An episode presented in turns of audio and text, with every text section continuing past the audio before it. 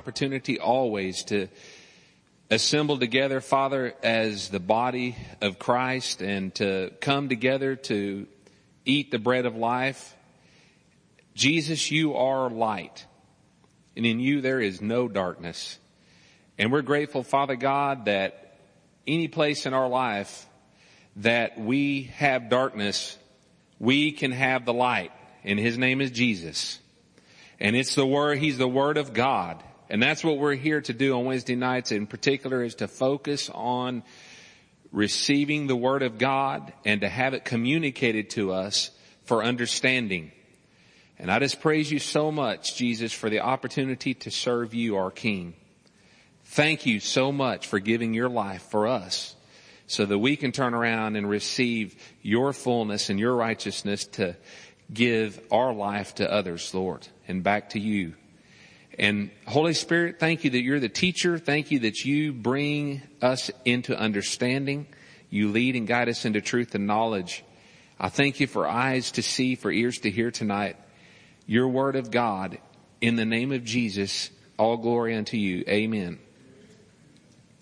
Okay, so we're going to roll through. Uh, this is going to be the last installment, if you will, on what we've been talking about for the past couple of weeks, minus last week because of the missions conference.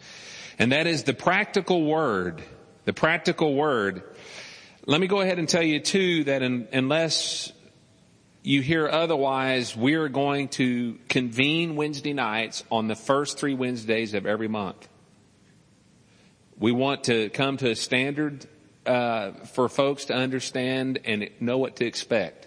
So from now on, until you hear otherwise, unless you hear otherwise, we're going to go for the first three Wednesday nights of every month. That'll give you a week off every month. Gives me a week off every month. And, and anyone else that will be teaching. And, um, but it will give you something to, to know what to expect. So the first, how many, how many of us can remember the first three Wednesday nights of every month? Very easy. Very easy, and please pass that word on. So when someone says, are we having teaching tonight? Say, look at your calendar and see if it's one of the first three Wednesdays of the month. If it is, yes. And when in doubt, text me or C J, and, and we'll, we'll, uh, bring a finality to it that way. So, okay, so we talk, we're talking about the practical word. That is how we see the Word of God and use the Word of God in our lives from a practical perspective, how it's put into practice, how we receive it, how we live by it, okay? And so we we started a journey, if you will, to a degree with some questions talking about what it, what the Word of God really means to you. How do you approach it? Why do you read the Word of God? And then how have you ever really been taught how to approach the Word of God from a personal perspective? I mean, I, I think a lot of church and people, a lot of church experience and a lot of people's growing up in church, it's so funny, but it seems like the fullness of their experience of the Word of God is what they get in that atmosphere in terms of anything of count. Other than that, it's just reading it like another piece of literature with no real searching and real uh, manifestation of revelation in their lives, because guess what? They don't know how to do it. And so why? That's terrible for, for people to come and go years and years and years to church and not learn how to approach the Word of God, to receive and grow by it. Okay? To eat that, eat that spiritual bread. And so I asked that question. We talked about some Bible facts, you know. We weren't into apologetics, but yet we were trying to give a little bit of perspective in terms of the, the absolute truth of the Word of God and how it's a reliable, a reliable, uh, manuscript. Um, We talked about the importance of the Word, the fact that it's our spiritual food, and that we, we access the divine nature of God by way of the Word of God.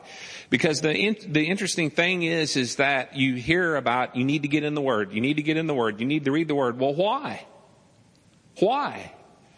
You know, is it just a creed? Is it just a, a, a, an assemblage of things that men have built a lot of beautiful doctrine around?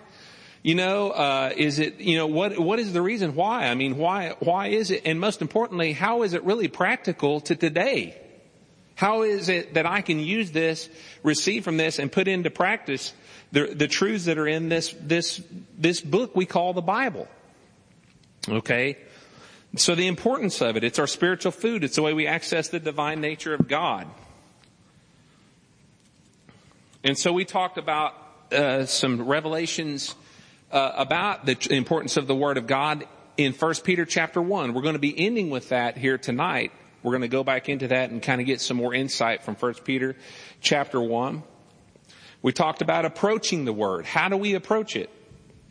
You know, and uh, there were several uh, important truths to understand there, that you need to know that there are more than words on the page. You need to understand that it's not just another piece of literature to put on your shelf of equal count and importance with anything else man has written.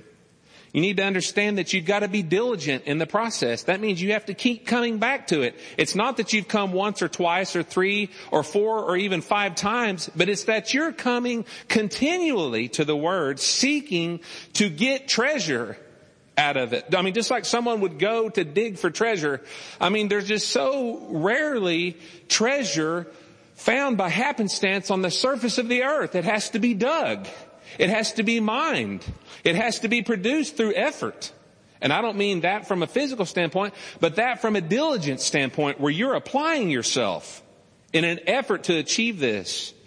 Same too with the Word of God. You got to be diligent. You have to dig. We learned about the fact that God continues to speak through His Word. It's not that He spoke at one point in time and then the Word of God has ceased to, to speak. No, it's that God continues to speak. And we talked about that scripture that says that it's a continual action verb, that words that proceed, that continually proceed from the mouth of God. That we're not to live by bread alone, but the Word of God that proceeds from the mouth of God. That means that that's a continuing action verb. It's that He's continuing to speak today through the Word of God. The words are spiritual food, and that just like the physical man that requires food, that without which after so long you will die. I mean, you can go for quite a while, some of us a lot longer than others, because uh, we've enjoyed food a little bit more than others. But I gotta tell you, at some point in time, if I take you, put you in a box and take food away from you, you will die. You know, how is it that we would look at our spirits and think anything different? I mean, it's not a matter of, oh, well, we've received our salvation. We're created a new creature in Christ. Old things passed away, all things become new. And that we're just one with God from that point on, never to have any kind of a process whereby we're to grow spiritually. We're complete, we're mature, we're everything we need to be. No. Paul and others talk about us being infants from a spiritual perspective, and that we go through a growth process. Well, guess what? In order to grow, you've got to eat. And so if you're going to grow spiritually, you have to eat. The Word is the spiritual food that we eat, that we consume. We talked about key concepts of the spiritual diet, you know, and how you actually uh, uh, accomplish that or, or do that eating, if you will, spiritually. We talked about steps to receiving the spiritual food, and that's this is where I want to get in tonight. I want to repeat a little bit of what we covered last time because we went through it very quickly. And this gets back, this gets down to the practicality of how we approach the Word. So I want to just kind of take a little bit of time, and we're going to go back over some of these steps. I'm going to expound on them a little bit more. So steps to receiving your spiritual food. How do you practically approach the Word of God? When I say the word practical, I mean exactly what the root of that word means, practice. How do you do this? I mean, how do you put into practice? How do you, how, how can I take this from a, a realm of theory and knowledge and put it into practice? You know, that's the thing I think that a lot of folks get so focused on, particularly religious folks, and that is the theory and doctrine of religion. It all sounds great. The platitudes and things that men have to offer and develop their ability to speak in human w- words of wisdom can sound wonderful, can, can, can bring a certain amount of peace to your soul, can comfort you and be soothing to a degree. But is there really truth in what's being said? And number one, are you really receiving anything from it beyond just a, a little bit of a, uh, you know, a, a soulish comfort? I mean, is it doing anything for you spiritually? You know, I mean, I'm talking about you feeding yourself spiritually. That's what we're talking about here. And so it's not just supposed to be an experience once a week that you get here in these walls, you know, from a minister, anointed of God, delivering the word of God to you. Yes, that's a very important element of you receiving the word of God. We're going to see that in the scripture here in just a little bit. The, a, a huge part of what you receive from the word of God has to be your diligent application to the words in a practical manner. How you approach this to receive the word of God, to consume it as food and receive nourishment spiritually. And I told you we have uh, about seven steps here. The first one is, starts off with asking the Father for your spiritual bread. This is step number one. And I didn't get this from anybody. This is just what the Holy Ghost gave me, okay? And if you go to John Bevere and you go to some of these other teachers and so forth, they might give you some different steps. But there should be some similarities in what we're talking about here. Because you know what this is right here? This is a manifestation of what I've applied in my life. I'm not talking theory or doctrine. I'm, I'm, a, I'm, a, I'm talking practice. I'm talking something I've proven out in my life, and that I have folks here that have proven it out before me and taught me in this process. So this is, these are practical steps. Ask your Father for your spiritual bread for the day. You know, and we, we saw that, um, the, uh, or we, we talked about the fact that, you know, Jesus modeled prayer. One of the, the, the central things in that prayer was, give us this day our daily bread. Jesus is praying that. He's asking of the Father. And he's not talking only about physical bread, because we know Jesus goes on in the Word to talk about the fact that man shall not live on bread alone, but by every word that proceeds from the mouth of God. And we said that was a continuing action verb. That means that proceeding of his word continues even today. Yes, even right now as we're speaking, his word is speaking. For right now, present tense. And so that, that bread is to be sought every day. We're to ask the Father for our bread. And so that's, that's step number one to me from a practical standpoint. Go to the Father and ask him for your bread. He knows what you need before you ask him.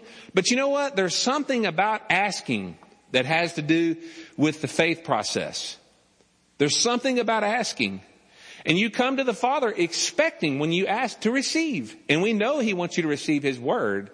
And First John five talks about, if we ask anything in accordance with his word, you know, with his word, you know, ask anything in accordance with his truths, that we, that he hears us. And if he hears us, we have what we ask of him. So we know that if we ask him for revelation about his word, is he going to give that to us? Oh my goodness. He's, he's, he's jumping for that to be delivered by way of the Spirit of God. So ask him for your daily bread. You know, look to the Holy Spirit, who is the teacher and will lead you in the process. John sixteen thirteen says, howbeit when he, the Spirit of truth, is come, he'll guide you into all truth. He being the Spirit of the Holy Ghost. Okay. First John two twenty-seven says, the anointing you receive from Christ lives in you. Every single one of you have an anointing. Have an anointing of the Holy Spirit. And it's an anointing to teach you. Listen to what he says. It says, you don't need anyone to teach you something else. Instead, Christ's anointing teaches you about everything.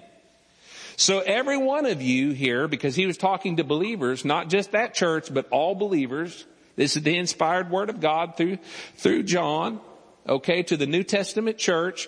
He said, every one of you have an unction. You have an anointing inside of you.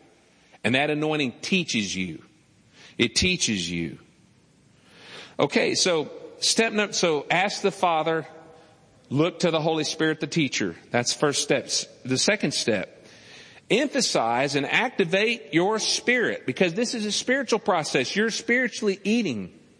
You're not physically eating, you're spiritually eating. So it has to be a spiritual process.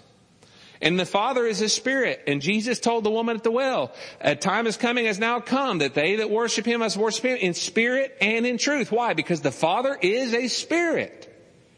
And if it, and like represents like, and talks to like, and communicates with like. If the Father is spirit, then your spirit is what is going to communicate with him. First and foremost, the mind enters the process after the spirit makes contact. The Spirit is the contact to the Father God who is Spirit. Now the mind comes into the process from a decision standpoint. The seat of your decision is in your soul where you're deciding, I'm going to, I'm going to approach God. But you approach God as a Spirit first to receive from Him. Do you see the issues that can really come in to confuse people and to block the flow and to, to deafen the ears spiritually with respect to actually receiving anything from God if it's only relegated to the soul and that's the depth of your communication with God? That's horrible. If, if all you're trying to do is reach out to God by way of your mind, you'll never be able to, to communicate with Him fully. Why? God's a Spirit. You've got to, you've got to engage your spirit in this process. I mean, it's just, a, it's just, a, to me, it's default to understand if I'm going to communicate with the Spirit, my spirit is, does the communicating. That's how I communicate, is by my spirit. Okay. That's how I'm going to receive. It's by my spirit. So emphasize and activate your spirit by praying in the Spirit. For a little bit. Take a little bit of time.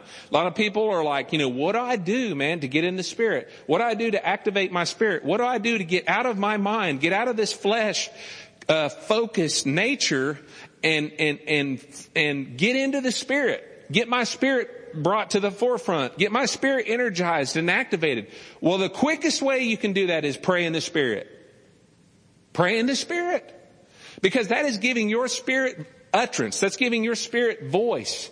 That's allowing the Holy Ghost inside of you, who is giving that inspired utterance, to pray the perfect prayer, to pray the uttered inspired word of God through you, to pray that out, and it's coming by way of your spirit. And when you open your mouth to make that decision and you engage and allow your spirit to bring that utterance forth, you don't make those words up in your mind. Dear Lord, I, my mind couldn't keep up with the utterance that comes from my spirit. It comes so quickly sometimes. I mean, if I wanted to. Uh, it, because utterance just comes, and here comes the syllables, and here comes the the passion, and here comes thing, and it's coming by through my spirit. It's not coming through my mind. So that's engaging. That's putting your putting focus on your spirit. That's emphasizing your spirit. And you know, I, I t- said this before. I'm gonna put my gum right there. Don't let me forget it. Because it's like dissolving. Okay, um, I said this before, but you know, uh, a, a, a person I have a lot of respect for talks about, it's Kenneth Hagin actually, talks about how he said that sometimes he would have to pray in the Spirit forty-five minutes to get his mind shut down. I mean, to get it quiet. Get his soul quiet so he could communicate with God effectively. You know, the soul is cluttered. The soul can, can really be an, an, an inhibition to God. You know, we talked about that, and you need to go listen to the tapes in the previous weeks about how the soul can be an inhibition, because it says the, the spiritual things are spiritually understood and they're foolishness to the soul, and you're not going to understand them from a soulless perspective. So if that's the depth of your approach, you're always going to come up against a, a dam, if you will, or a, pl- a place that you get breached in the process. You can't go on. Okay? So what do you do? You pray in the Spirit, get your mind, get all the confusion and the, the worries and the cares and the things of the day and the things that are the noise and the static and the things in your spiritual radio that are inhibiting your ability to receive a clear signal. You know, it's so interesting how on a radio, if you, back in the day, well, you still do it in the radio, but back in the day, T Vs used to have a fine-tune knob on them. How many of y'all remember that? You have a coarse tuner that's a channel changer, but then you have a fine-tuner. And sometimes it took some action on that fine-tune to go ahead and get the clearest signal possible. Otherwise, you're looking through snow. You can see most of the, what you need to see, but there is just an interference there. And I got to tell you, the soul represents the element of interference in your communication with God. The soul does. And if you, and, and what you got to do when you pray in the Holy Ghost, when you take that time to put an emphasis on your spirit, you're doing this right here with the fine tune uh, uh, uh, knob. You're turning that fine tuner and you're getting that static. You're clearing it out of the picture. Does that make sense? I think that's a really good analogy. Praying in the Spirit helps to clear that, that picture for you, helps to clear that, to see and receive a clearer signal. And the more, here's the coolest thing about it, the more you do this, The more you do this, the easier it gets. The quicker you will get there. The longer you go to the, since the last time you did it, the longer you're going to spend getting yourself to a clear channel. Why? Because you have been encumbered. You have been uh, uh, wrought about, if you will, with so much stuff going on. You got to get the static cleared out of the channel. You know what I'm saying? So it is, it is by way of use, this process. The more and more you do it, the easier it becomes. The quicker you can get in the Spirit. The quicker you can receive from God and hear from Him. Okay? Okay, so that's number, point number two. Emphasize, activate your spirit by praying in the Spirit. Point number three, let's, let's thank God in advance for, for what you're about to get. That's called faith. And that's pleasing to God. And we know that without faith, it's impossible to please Him. And that we know that if any man come to God, he's got to believe that He is and that He's a rewarder of them that come to Him, that diligently seek Him. That's faith. In other words, you got to, if any man come to God, he's got to come by faith. That's all there is to it. And to me, one of the quickest act, faith actions is to thank God for something that you have not had manifest in the natural yet. Why? Because what you're doing is you're saying, you're aligning You're aligning your your inner belief with the spiritual reality. That's faith. You're aligning your inner belief with the spiritual reality to the place that it, that what'll happen is is when it, when it becomes a reality to your soul. In other words, you get a revelation and there's an alignment there. Then you make an, a connection to the Spirit for the manifestation in the natural. That's how faith works. Do y'all see that? That's how faith works. But you start, you start, a good place to start is with thankfulness. You know what? Just thank God. And in fact, if you find yourself struggling with certain issues, thank God for the issues you're not struggling with. You know, I love what, what some of the ministers I have such a respect for talk about with respect to, like, you know, you get so focused on the finger that's got pain in it, you forget about the nine others that are perfectly okay. Have no pain in them and they work great. But it's just like, oh, my finger, my finger, my finger, my finger hurts, my finger, oh, my finger. You know, and it's just ta- constant focus on that one element. But what about the nine that work just fine? We forget about that. How about just stopping and saying, God, thank you that my other nine have not been injured. Thank you that I've got fun- fully fun- functioning fingers here. You know, wake up in the morning sometimes and just stir up your thinker.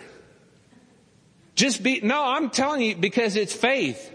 You stir up faith inside of you when you do that. And I mean, Keith Moore is huge on, on thankfulness. And that's where I learned some of this concept, uh, and, and applied it in my life. Wake up in the morning and just thank God for the bed you just got through sleeping on. You know how many people don't have a bed to sleep on?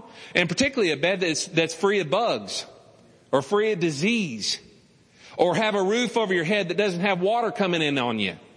You know, thank God for that. Thank God for the fact that you've got running potable water in your house. Thank God that you have a toilet stool that you can sit on that takes your waste away and you don't have to live on top of it. I know that sounds crude, but it's just the truth. You can get yourself to a place to where you can come out of the molly grubs real quick if you get thankful. If you want to, if you want, if you want to pull up out of the molly grubs, start stirring up thankfulness. Stir, and anybody can do it without excuse. Because there is no one, I don't care how bad their circumstances, that doesn't have something to be thankful for. No one. Even Job had some things to be thankful for at the worst place of his, of his, uh, desperation. Did he still have breath in his lungs? Yes, he did. Did he still have a God in whom he believed? Yes, he did. And still communicated with him. Yes, he did. I'm just saying, man, there's, there's a point there to be emphasized. Thank God for the bread you're about to receive. That's point number three. Point number four, talking about practical steps to approaching the Word of God. How you eat the spiritual food, your bread. Open the Word of God and start moving through passages until something seems to catch your attention, your focus. So now, after you've spent a little bit of time praying in the Spirit, you've thanked God, you've asked Him, you know, for what you're about to receive, asked Him for your bread. You've prayed in the Spirit a little bit, activated your spirit, and you're thanking Him for what you're about to receive, man. Open the Word of God And the place you need to start with, more times than not, is going to be over in the New Testament, particularly past uh, Acts, you know, uh, uh, into the epistles, into the into the letters. Those are the most applicable pieces of word to us today. Those are, are spiritual truths that were conceived by the Holy Ghost through men and written to the New Testament church of which we are a part. So you get in the epistles. I'm talking about everything from Romans on in the New Testament. Spend time there first more than anything. The Psalms and Proverbs are an excellent place too. Excellent place to start, Psalms and Proverbs. But I gotta tell you, I, I didn't, I didn't discover this. I learned this from people I have tremendous respect for. And they tell you, you spend most of your time in the epistles, spend most of your time in the letters, you know, over anything else. You know, a lot of people want to go spend time back in the Old Testament and stuff, and you need to spend some time, but guess what? Your interpretation of the Old Testament needs to come by way of the light of the New Testament. You can't interpret the shadow. I like what one minister said. You can't interpret the shadows of something without look standing in the light of it first. You need to get in the light of what those shadows represent to correctly interpret them and receive. I'm telling you, there are tremendous truths in the Old Testament. I'm not telling you don't spend time there, folks. Do y'all hear what I'm saying? I'm just t- saying that you will never err to spend most of your time in the, in the letters. If you don't have time for anything else, get over there in first and second Corinthians and Ephesians, Galatians, uh, Philippians. Get over there in those letters, Colossians, Hebrews. My fa- my, probably my favorite letter is Hebrews. Tremendous things in that book. Get over there and, and begin reading. So what do you do? You, you open it and start reading, you know, and, and you read it. And, and you, and you read it from a perspective of anticipation, of expectation. And you go down through that. And, and as you're reading it, maybe you might read seven, eight, ten, fifteen verses and nothing really is standing out to you. Move on to the next chapter. Read a little bit more. If nothing, if nothing's really standing out to you, move on to the next book. You know what I'm saying? I'm just giving you practical steps here. This is what I do. And so I begin reading, and I promise you, you don't have to move on very many time, very long. You don't have to move on very long. And in fact, when I'm particularly in tune and I, I have been feeding regularly, it's very quickly. I, in fact, I have opened the Bible back when I used to have a, a paper Bible. And opened the Bible to the page that I began reading on and got my revelation and bread for the day right there. I didn't even turn a page. People say, well, what's up with that? Well, I just think it's Holy Ghost divine intervention to move me right where I need to go. I mean, after all, who are we going to, who are we communicating with here? Who are we receiving from?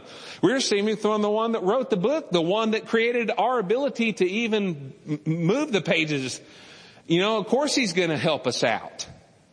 But when you, and, and it's going to be a process you're going to have to be diligent in, and you're going to have to come back to and come back to and come back to, and by use thereof, by reason of use, you have to keep doing this. You can't do it once, you can't do it twice, can't do it three times and say, I tried it and it didn't work. No, you got to keep on coming back. You know, the Bible, like I said, doesn't say, Paul didn't say, read to show yourself approved. He said to study to show yourself approved. And the way, you know, the way you study is you're carrying around books and you're cracking books and you're pulling hair out of your head like my brother used to do when he was going over all that engineering stuff, trying to understand what's in there. But you're looking for those nuggets. But the thing is, is that the great thing is, is that you got a helper and his name's the Holy Spirit. And he's inside of you, folks. And you have already engaged your Father by whom the Holy Spirit came and by whom uh, the Holy Spirit is getting his direction. And he knows the will of God for you. And he wants to lead you into that thing that's going to feed you to walk in that will. Be able to manifest it. And so expect fully that when you engage this process, the Holy Ghost is right there with you, leading you in it. Come on, that's the way it happens. So you begin reading words on a page. You know, and you go down through there and you're reading words. And what happens is, is that as you read something, I promise you, I promise you this will happen. Something will catch your attention. Something will, you will pause and you'll be like, wait a minute, something, something just caught my eye here. I mean, I had a young man that I discipled for a, for a, for a while, and he was very, very young in this. He didn't know how to do this, and I told, I was teaching him these principles. He calls me one day, and he's like telling me, Greg, he said, I, he said, can I talk with you about a verse? I said, sure. He said, you know, I was reading, and he said, something caught my eye. That's exactly what he said. Something caught my eye. He said, I was reading over in, in First Corinthians chapter whatever. He said, and I was reading, I got about four scriptures down, and something caught my eye. I'm telling you, look for that, for that something catches my eye moment. That's what you're looking for in this. You're reading the words, reading the words, something catches your attention. And, and then when you get to that place, you know, then step number five, so you read till something catches your focus. Don't go on. Stop. If it catches your focus, that could be something that the Holy Ghost is wanting you to brood over, wanting you to meditate on, wanting you to spend time on, and opening yourself and start digging there. Because guess what? There's treasure. There's treasure for your day there. You, you, that's where you're to stop and dig. It's almost kind of like, to a degree, like a metal, metal detector. You're moving along, and as you and as you're reading the and, and skimming over those passages, it's like a person with a metal detector going over the surface of the earth, and you don't hit anything, but all of a sudden there's a. That's where you're going to stop and dig. That's what I'm talking about. Is that not a good analogy? The Holy Spirit just gave that to me. That's a perfect analogy. That's what you're doing. You're moving away, moving with your spiritual metal detector for the gold nuggets. Not to say that, that all the Word of God is not gold, but it may not be the, mo- the moment for that nugget for you. But there is a nugget in there for the day for you. Do y'all see what I'm saying? So that's what you're doing. And when you get that moment, stop and dig. Stop and dig. And so how do you dig? Well, what you do is you read, and you reread that passage that stands out. And you read it to yourself out loud. You don't just sit there and just skim over it with your mind, reading it like a book. You read, and then you read it out loud.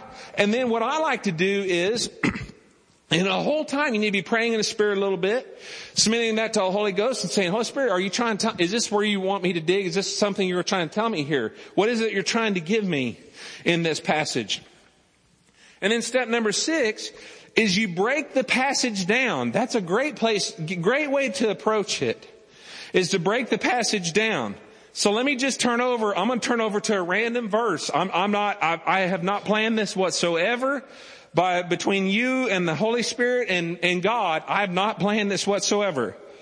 So here we go. I just, I just selected First Thessalonians chapter three, and I just selected verse eight. I had no particular reason for that. I couldn't have told you between you and God, before you and God, I couldn't have told you what First Thessalonians three eight was. But I got to show you here what it says here. Isn't it interesting? For now we live if ye stand fast in the Lord. For now we live, if ye stand fast in the Lord. I can tell you right now, under the anointing of the Holy Spirit, I could probably preach for an hour on that one verse. Now, that's not me in my understanding. That's just what the Holy Spirit could bring utterance for. Because already some things are going off in my, my spirit about this. I mean, already. And so what do I say? Like, let's just pretend like what we did was decided to start out in First Thessalonians chapter three. I mean, I'm not usually a middle-of-the-page kind of person. I'm type A personality. I like organization. I like a process. Sometimes it gets in the way. I'll admit that to you, and I have to ask God to forgive me. And I have to ask Him to help me and get past the Martha to the Mary. But you know what? That's okay. I mean, I, so I like to start at first of the chapter. Let's say that we went on down through this first of this chapter, but then we got to this verse here. Let's just, we're just pretending and saying in verse eight, for now we live. Well, I can sit there and think to myself, oh my goodness, for now, that means right now. That means the current time. You see how I'm breaking this down? When we use the word now, that doesn't mean back when this was written. That means right now for me, because this is the Word of God written to me. So this is talking about right now. The, the circumstance that I'm in right now, that's talking about it. See, I'm breaking this down. For now we, well, who's we? That's including me. We means all of us here that that's talking to. This passage I know is written under the inspiration of the Holy Ghost by Paul to the Thessalonica church, but is also to the New Testament church. And I'm a part of the New Testament church, so I'm part of that we. He's writing to me. He's telling me that now we, me, I live. Comma. See, use the, use the, the phrasing to get revelation out of it. Comma. Well, how do I live? If I stand fast. Well, what does it mean to stand? Stand means that I'm not in a position of, of, uh, I'm, I'm in an assertive position. I'm not in a position of lackadaisicalness. I'm not in a position that I'm sitting on the my blessed assurance. I'm not in a position that I'm back on the laurels of my understanding or my commitment or my passion. I'm in a position that I am standing in utmost vertical potential. That's what standing means.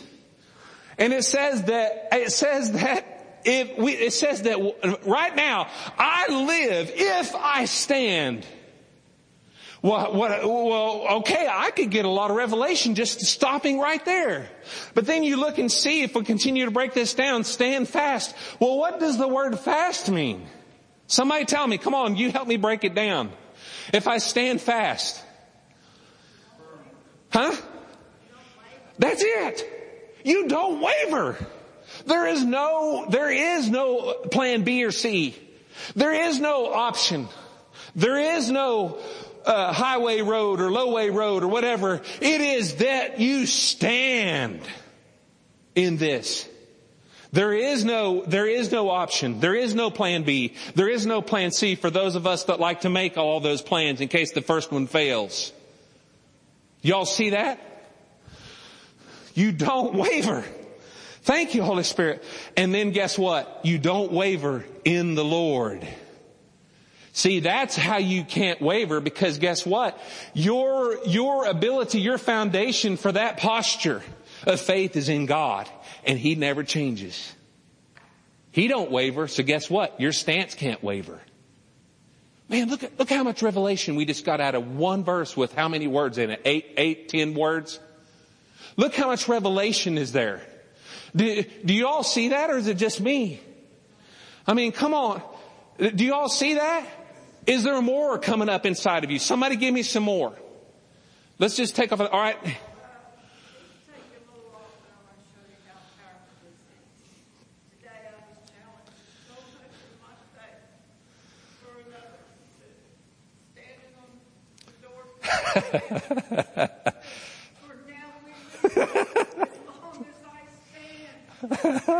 Yep.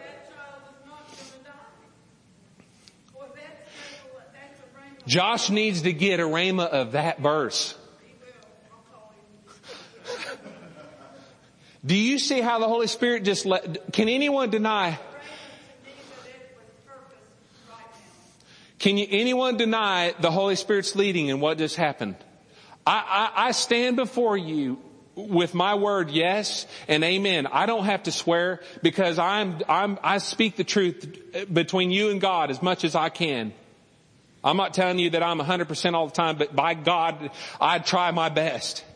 And I swear to you, I did not, I had, did not pre-plan that. I did not pre-plan the verse. I had no idea where we were going to go. I didn't even know we were going to do this.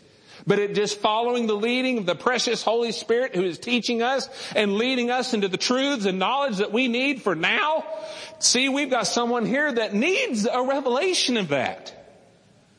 They need a communicated word and an understanding of that one verse, just that one verse. We don't need anything else, just that one verse. My goodness, the power that's there. One verse, how many words is there? One, two, three, four, five, six, seven, eight, nine, ten, eleven words, including the articles. Can you, t- can you deny the power of the Word of God? I gotta tell you, if you can, you're dead. You're dead. And you need a revelation. You need a renewal. And I got to tell you, it ain't, and I'm going to use the word ain't because it brings particular emphasis. It ain't just for the teachers that stand up here in the pulpit. It ain't just for the evangelist or the other fivefold ministries. It's not just for the people that uh, have to write books and do things to help other people, other Christians that don't have those abilities or, or have the giftings and so forth. It's for every single living, breathing child of God who is going to grow in the Lord and participate in the divine nature, like First Peter or Second Peter chapter one says, because it only happens through the great and precious promises, the Word of God. And that's how I'm just, I submit to you, I, we just went through it. We just went through a perf- an example, a live, living example, being led by the Holy Ghost. I had no, I, you know what I did? I, I clicked on my, my thing here. For whatever reason, I just, something seemed right to click on First Thessalonians. For whatever reason, something just seemed right. I just, well, chapter three seems right to me. And I, and my finger went verse eight. It wasn't led like a puppet. It was led by the seeming, by the seeming, by the seeming right. You know, there's a seamer inside of you, and it's called the co-witness of the Holy Ghost. As many as are led by the Spirit of God, these are the sons of God. That means, let's turn that verse around. As many as are sons of God, they are led by the Spirit of God. And he, and what he does is, is he witnesses, co-witnesses with your spirit. Again, it's a spiritual activity. We're engaged in the Spirit here. We're seeking by faith, by way of the Spirit. And we are, are, are endeavoring to be led by our precious teacher, the Holy Spirit. He's leading us. He's leading us. And guess what he does? This is not how God operates very rarely. He does not go, my precious son, my precious daughter, turn thee to First Thessalonians chapter three, verse eight, and you will receive your bread for the day. That is not how, how God leads us. Because guess what? It's a step of faith and a walk of faith as you're holding the hand of the precious Holy Spirit who is leading us. And what he's doing is going, hey, do you, do you, do you see that? Does, does, what do you think about that? Does that seem right? And there's an, all the time inside of you, uh, as you're going along, it's just something just seems right about this. Something seems right that I need to go here. Uh, there's something in my gut that tells me that I need to do this. That's called the co-witness of the Holy Spirit. That is probably ninety-eight plus percent of your leading is by the co-witness. It's not by an audible voice. How many of us have ever heard the voice of God audibly? Okay, so we have a couple people. It's scripture, it's scriptural, it's scriptural. God spoke audibly, audibly in the Bible, did he not? Oh, absolutely. You know, I mean, my soul says I envy you. But then again, my spirit says it doesn't matter because you know what? Blessed, more blessed are those, you know, that believe and haven't seen. As he talked to Thomas that had to feel the, the nail prints. He said, you're blessed because you believe and have seen. How about those that have believed and haven't seen? You're more blessed. So my spirit goes, I'm more blessed. I'm just, I'm just kidding there. Praise the Lord. Praise the Lord for that. My goodness, we're like way off my notes here. But that's fine because the Holy Spirit's leading us. Hallelujah. But I'm talking about the co-witness. So did you all see how the breaking down of the word, how, how you can approach that, how you can break it down? I, I broke that down and there's what, what did I say? There was eleven words there. I, I broke that down almost nearly word for word. I, a couple of them had to go together like the articles and stuff. But when you get to certain things, don't just gloss over stuff. Break it down. And guess what we're doing? We're digging. We're digging. Because the Holy Spirit said, there's treasure here. So we dig. Is the Holy Spirit not cool? He is awesome. The Holy Spirit is the coolest of all cool, man. I mean, he is so cool. I tell you, it is awesome to have the precious Holy Spirit, all glory and honor to him. Okay, so then break that passage down. That's what we just did. Mutter it to yourself. And, and, you, and then here's what you do. Speak out any utterance that comes. Don't stifle it. Did, did you hear me stifling any utterance? No, stuff was just coming out. I, I was speaking it out as it came here. As it began to come, it's like speaking the Holy Ghost. But your mind is, is involved in this too because you have to purpose to speak. So you purposely speak, and you're like, but you speak the utterance out. If you have a word, colors, I don't, it don't matter. Speak out the utterance. As you're breaking this scripture down, speak it out, speak it out.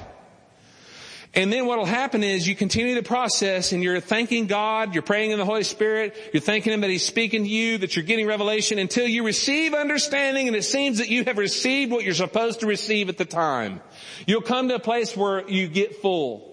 You're like, you're satisfied, okay, with your experience with that scripture. Stay aware of the meditations, of your meditations. Keep muttering them, rolling them around in your heart. Listen to what Joshua one eight says. This book of the law. Guess what the book of the law was at that point in time? It was the Bible at that time of what they had. It was the law. It was the Pentateuch and some prophets and other things. I mean, it wasn't what we have now. Dear Lord, how much more advantaged are we now with the, the letters of the Holy Spirit through inspired uh, um, utterance to the to the New Testament church about the New Covenant, expanding on the revelations of the New Covenant. Oh, my goodness, we're at such a greater advantage. It, we're at a greater advantage than Jesus was from a natural perspective. Think about it. He had to go in there and endure all those old, fogey, crusty guys, man, in the tabernacle talking about the law and all that stuff that to us is so boring. But yet the guy was in there when he was, what, eight, nine, ten years old, spending his whole days in there listening to that teaching. And guess what he was doing? He was hearing the words of his Father to him that were the prophecies about what he was going to fulfill as he lived in this earth. And it became something that he had to hear over and over and over and over again, because he had the same natural mind that we did that has to be overcome by the revelation truth of the Word of God. And how many of us can sit here and think so many things about Jesus that are different than us? He's no different than we were, than we are. If he is, then it's not fair. I'm, I'm, my spirit is about to explode with that. I got to tell you, folks, Jesus had to apply himself to the milk of the Word and then receive the meat of the Word. And he had to hear the Word of God that would create and birth within him the vision of what God willed for him to eventually carry to the utmost of him actually laying down his very physical life. And coming to the place that as he went into that garden, that's how I'm preaching now, as he went into that garden, that wine press, that oil pressing experience that literally pressed him to the place that he all, he could have given up, folks. He could have called for ten thousand uh, angels and come down, and it would have stopped the whole process. And they would have come down here, but he did not. Why? I have to believe that as he was sitting there telling oh, his Father, oh, nevertheless, oh, nevertheless, those visions of the revelation of the Word of God, of those prophecies about what he was supposed to feel, kept coming back, kept coming back. And he, it anchored his soul. It anchored his soul to press on to the mark. Why? Because he spent time in the Word. He applied himself to it. My goodness. We have to do the same thing. If it was good enough for our master, it's good enough for us. We've got to do it too. Okay. Whew. And if you look at that Joshua one eight, it says, the book of the law shall not depart from your mouth. It says, but you shall meditate on it day and night, so that you are careful to do according to all that is written in it. There's such a revelation in terms of looking at this in the context of what, how, why it was spoken to Joshua in the first place. Because guess what? He was taking off where the failure of the leadership before had, had stopped, in order to continue on the promise of God to those people, to carry them into the promised land, to lead them into it. And he, he was looking at a lot of things. He was fixing to face a lot of things that in the natural were impossibilities. Impossibilities. And here the, the word of the Lord has come to him. Don't you fear. Be of good courage, Joshua. Don't you fear. Be of cur- good courage. And he, and he says part of the process of you not fearing is going to involve you speaking out my word, speaking out the things I've told to you. You meditate on it. And that word meditate in the Hebrew actually comes from a, from a Hebrew word that means to mutter. It means to speak, to speak, to speak, to speak. And that's why it goes on to say, it shall not depart from your mouth, because it means you got to keep speaking it. If you're going to really meditate on the Word of God, you've got to speak it. You've got to speak it. Speaking is involved in true meditation. Just like we did a while ago, it, that, med, that, was, that was meditation. Breaking that down, meditating on, and then, then then you sit there and you keep focusing on it and you speak it out some more. And the more med, the more utterance that comes to you, speak it out. Don't keep it in there. And it says then then you you can be careful to do all that's written in there. And so we see that obedience, and that leads us into the next thing, the last step. Most important part of eating is in dig, is the digestion. You can eat and eat and eat, but guess what? If you don't digest a single bit of what you have consumed, whether you consumed an entire buffet's worth of food or one bite of bread, it makes no difference in terms of the nutritive value, because nothing's been released for your benefit. But when you digest, then you release the nutrients that you've consumed to be a benefit to your body. Same thing with the spiritual uh, eating. You have to digest, and we talked about what the digestion process is. You know what it is? It's obeying the Word of God. It's doing the Word of God. You must digest and process what you receive by doing it. By doing it. And you know, I can give you a perfect example. John four, thirty-one through thirty-four. This is the, the account of the woman at the well. And we can see that Jesus, you know, has been there talking with this lady. The disciples have gone on to get physical food because they're hungry. And they've come back with physical food. And here Jesus is talking, and he's talking about eating and stuff like this. And he ends up telling them there in verse thirty-four, you know, after the disciples, he, he said, he said in verse thirty-two, I have meat to eat that you know not of. And the disciples like looking at one another and going, hey, who brought him food? I thought that's why we went into town, was go get food for the master and bring him back out. And, and he's talking about having meat to eat. Has who, see, there, are, it's all the physical. See, that's the, that's how the soul, that's where it's going to end, end, end up. You're not going to get to the, to the depth of what is, what the truth is here. And Jesus says, no, no, no, no, my meat is to do the will of him who sent me. That is more important than physical bread, is what Jesus is saying. That's more important. That's my sustenance ahead of all other sustenance, is to do the will of the Father, of him that sent me.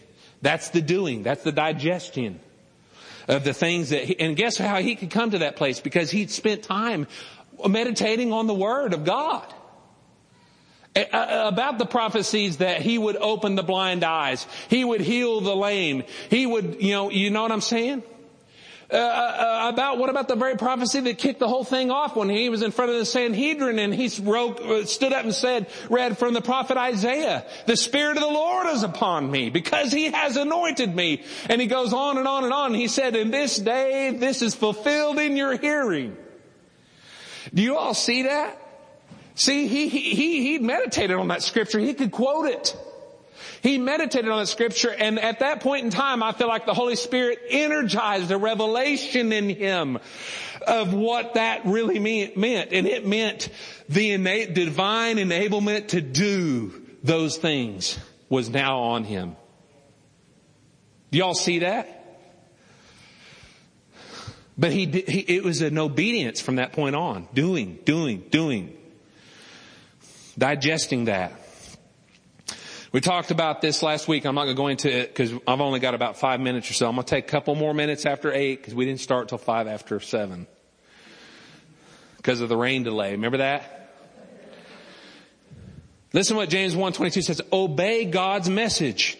Don't fool yourselves by just listening to it. If you hear the message and don't obey it, you're like people who stare at themselves in a mirror and forget what they look like as soon as they leave. But you must never stop looking at the law that sets you free. You must never stop looking at the law that sets you free. You must never stop looking at the law. What is the law? It's the Word of God.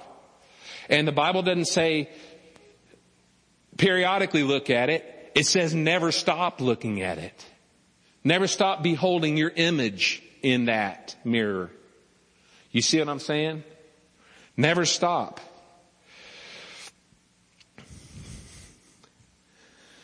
And it says God will bless you in everything you do if you, and then here's the key, if you listen and obey and don't just hear and forget. I like that. That's contemporary English version. A little bit different than what probably most of y'all have. So it's a C E V. It, I like that. If you listen and obey. And I talked about the word doer here is actually from the Greek word that means performer or poet. And it's one that actually does an action one time, never to be repeated. It's something that he, when he does it, he does it. There's no practicing. There's no, uh, you know, five attempts before the real game. It's game time. When you, when you set forth to do what James is talking about in terms of doing the word, it's game time right then. It's not practice. It's game time. Y'all see that? There's a difference, a huge difference there. And I talked about, you know, the the wise words of Yoda. Do or do not, there is no try. There's too much too much trying in the kingdom of, or with with Christianity. Too much trying. Too much trying the word of God in terms of morality. Too much trying the word of God in terms of of trying to to live the kingdom principles. Too much trying, and guess what? Every time you try, you're going to fail.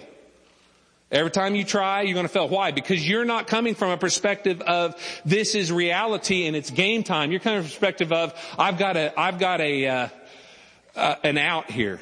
I got a plan B. See, too many of us are hedging our bets against the principles of God. Too many of us are, are planning B and C and D whenever there's only one plan in the kingdom of God, and it's plan Jehovah A. It's Jehovah Word. It's plan W. It's the word.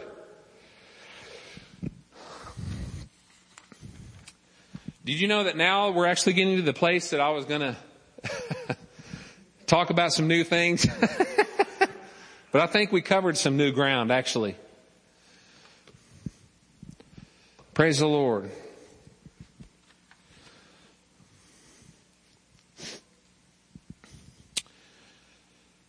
Okay, so let me let me share the last thing I was going to talk about, and then we'll see how God leads us in the future in terms of maybe presenting this again. The another way that you receive the Word of God. First of all, I wanted to challenge everyone to spend time in first in Second Peter chapter one. Spend time in Second Peter chapter one. This whole chapter is is about the importance of the Word of God. And, and the process of spiritual maturity. You know, so many of us are always on that, we're always on that, that, that course. We're always on that, that move to try to find the next greatest thing, you know, in terms of spiritual maturity and what is it that's going to get me to where I need to be. Guess what? Second Peter chapter one will give you everything you need to know. Don't need to know anything else. It's right there, iterated, spirit, the process and the mechanics and the results of spiritual maturity, right there. And it's also, and it's all by the Word of God, the great and precious promises that we participate in the divine nature, that we grow thereby. But one more thing here, we have just about three minutes. One of the most important avenues of the truth into your life, and I want everyone to listen very intently. I, I haven't sought Pastor C J's permission for this. He trusts the Holy Spirit in me and trusts I'm going to listen to him and not lead us astray here. And I'm not, I'm not patri- uh, patronizing him or, or any of the leaders in this church or in the church in general. But I do have to tell you that one of the most important avenues of the truth of God into your life is the ministry of the Word under anointed vessels in the church. In the church, in the church, in the church. Not just you sitting at home listening to the T V. Not just you sitting at home listening to the, the cassette recorders. And most people, or some, a lot of young people are like, what is that?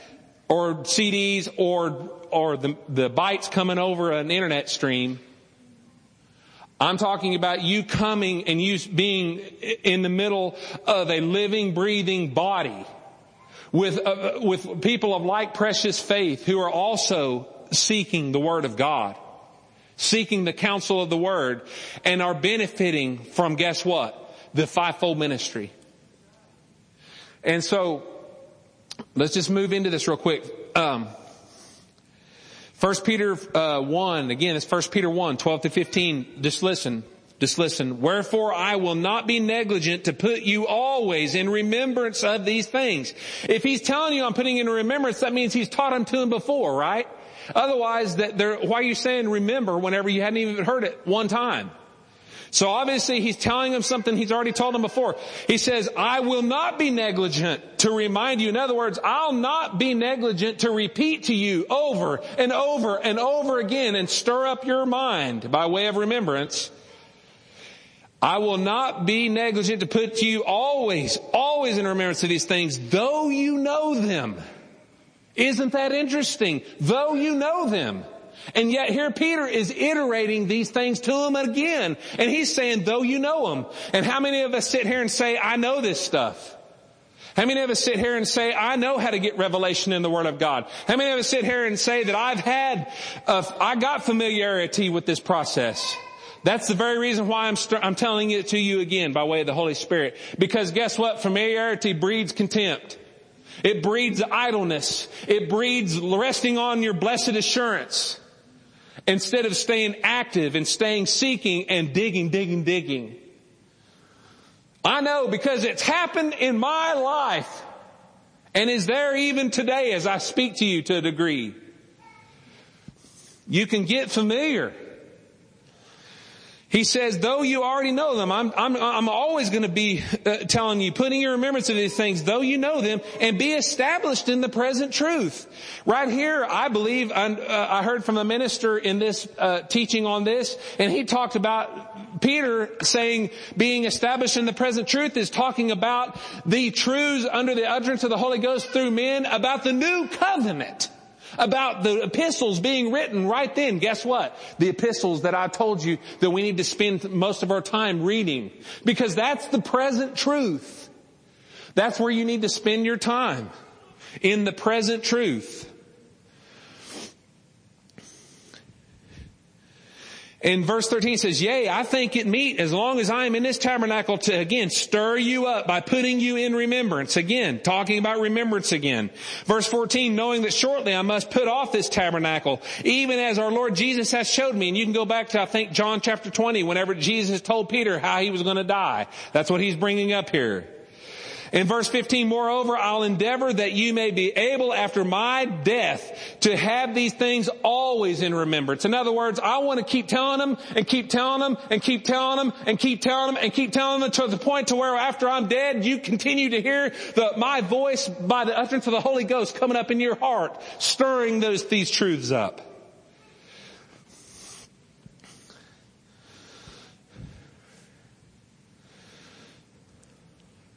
So, and I gotta point something out to you. How many of y'all know what eight times eight is? Quickly. How many of y'all know what nine times four is? How do you know that? Did you have to stop and think about if I took nine four times? Let's see, one, two, three, four, five, six, seven, eight, nine. One, two, three, four, five, six, seven, eight, nine. No, you didn't have to do that. How did you know that? Because of remembrance. Because guess what? Some third grade, fourth grade, fifth grade teacher made you go through multiplication tables till you were puking sick of it. Till you heard it so many times, you could recite those things as soon as the flashcard came up. I mean, it became a competition for me when I was in there. It's like, like you see, not, you see the, the nines come up and it's like, is that a three at the bottom? If it is twenty, twenty-seven. It's like, you know, so it's thirty-six. And it's like, yes, got it. I didn't have to think about it because guess what? I put it to my remembrance. I stirred up my remembrance. And that's the way it is with the Word of God. We've got to get the Word of God in us to the point to that when circumstances bring that flashcard of, of, of uh, resistance against you, the Word of God says, by His stripes I'm healed. The Word of God says, no, uh, He became poor, took upon Himself my poverty so that through His poverty I might become rich. I have all sufficiency of all things at all times and abound unto every good work. Greater is He who is in me than, than he that is in the world. Y'all see what I'm saying? To where it's almost like a sponge, to where when somebody punches that sponge, stuff oozes out. And it's got, it needs to be the Word of God. And guess where the oozing pour needs to be? Right here. That's where the oozing pour needs to be. When circumstances press, do the Pillsbury Doughboy press in your button, you need to just ooze right here the Word of God.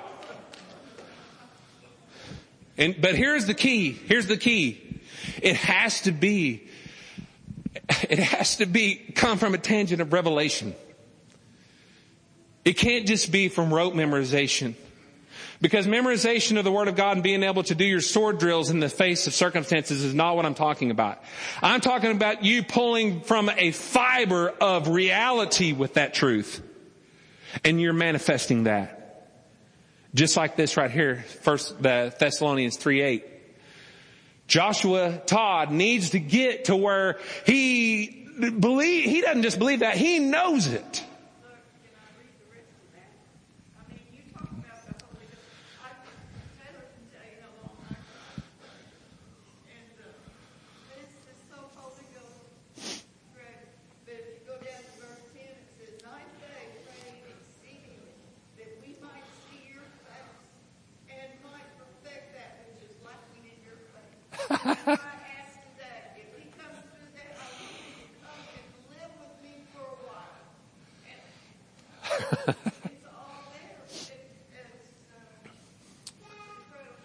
Praise the Lord. So real quickly, we're talking about the importance of you having an avenue, or the avenue of the truth of God. One of the most important avenues, aside from what we talked about in terms of those steps, is you participating, you staying seated under anointed teaching, you being disciplined to incline your ear unto, unto anointed vessels, the fivefold ministry vessels in particular. Listen to what Ephesians five says, and Pastor C J's been talking about this. Have you not, Pastor C J? You said this, I don't know how many different times, talking about the fivefold ministries equipping the saints. Fivefold ministry's job is to equip the saints, not to do the work, to equip the saints to do the work. How many times have you said that over the past months? Uh, quite a few times. Quite a few times. Listen to what Ephesians five says. That's where he gets this scripture, eleven through thirteen. So, and this will be it. So Christ himself gave the apostles, the prophets, the evangelists, the pastors, and teachers. Those are the fivefold ministries. I could go into something here that's, that saith Greg, but I'm not going to do it. You can ask me about it later. To equip his people for works of service. There it is. That's the whole intent and purpose. It's not for those men to have a, a career and, a, and an ability to live and thrive uh, uh, based on the gospel only. It's for them to live and thrive, to equip the saints to do the work of the kingdom. To equip his people for works of service so that the body of Christ, that's talking about the whole church united across the world. So the body of Christ, locally, globally, may be built up until we all reach maturity, till we all reach unity in the faith and in the knowledge of the Son of God. What is the knowledge of the Son of God? It's the knowledge of the Word. Are we at a place that we have reached maturity and unity in the knowledge of the Word of God? Then is the, is the function of the fivefold ministry, uh, is it done? No, it's not. It's, it's got to continue. It's got to continue until we all reach unity in the faith and in the knowledge of the Son of God and become mature, until we see the process of Second Peter chapter one carried out, where you add into your faith virtue, and to virtue knowledge, and to knowledge temperance, and to temperance godliness, and to godliness, you know, patience, and to patience so on and so forth. And I might have mixed a couple of those up, but those are all in there. Till you eventually get to the place that it's agape love coming out of you. And until we get to that place of unity, of that maturity, folks, the fivefold ministry is going to go on. And guess where the, the context of fivefold ministry occurs? In the church. Pastor C J, leaders of this church, I want to submit to you all a scriptural proof of the importance of church. Aside from, thou shalt not forsake the assembly of yourselves together.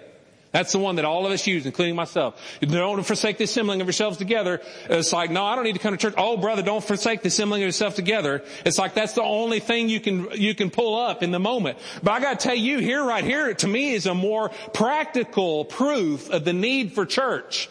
And it's the context for the operation of the equipping of the saints to do the work. And that's the fivefold ministry to occur. That's in the church, folks. That's in the church. You want to talk about how important it is to be in church where you can be fed? That's it. And that ain't thus saith Greg. That is the Word of God. I, I don't see how you can read it differently. So I'm going to leave you with a question on that. What role do fivefold ministers fulfill here in this scripture? How long do they perform that role? I've answered the question, but I want you to think about it some more. Father, thank you so much for this opportunity. Thank you, Holy Spirit. Thank you, Holy Spirit. Thank you, Holy Spirit, for leading us. I'm so grateful for your anointing, Holy Ghost, and all honor be given to you and to Jesus and to most our Father ahead of everything else. Thank you for these truths. Help us, Holy Spirit, to live them. Help us to walk them out. Oh God, thank you for leading us into truth and knowledge by way of your Holy Spirit. Thank you, Jesus, again for your sacrifice, for your light that's our life, oh God. In the name of Jesus, amen. Okay, so we went over more than we've ever gone over before. And I told you we're going to go over a little bit, so I apologize for that. But I don't, I don't ever go over, do I, you guys? I went over one time, I think it was the week before last. That's the first time ever. But you know what? We got started like seven minutes after, too. So, okay, y'all are dismissed.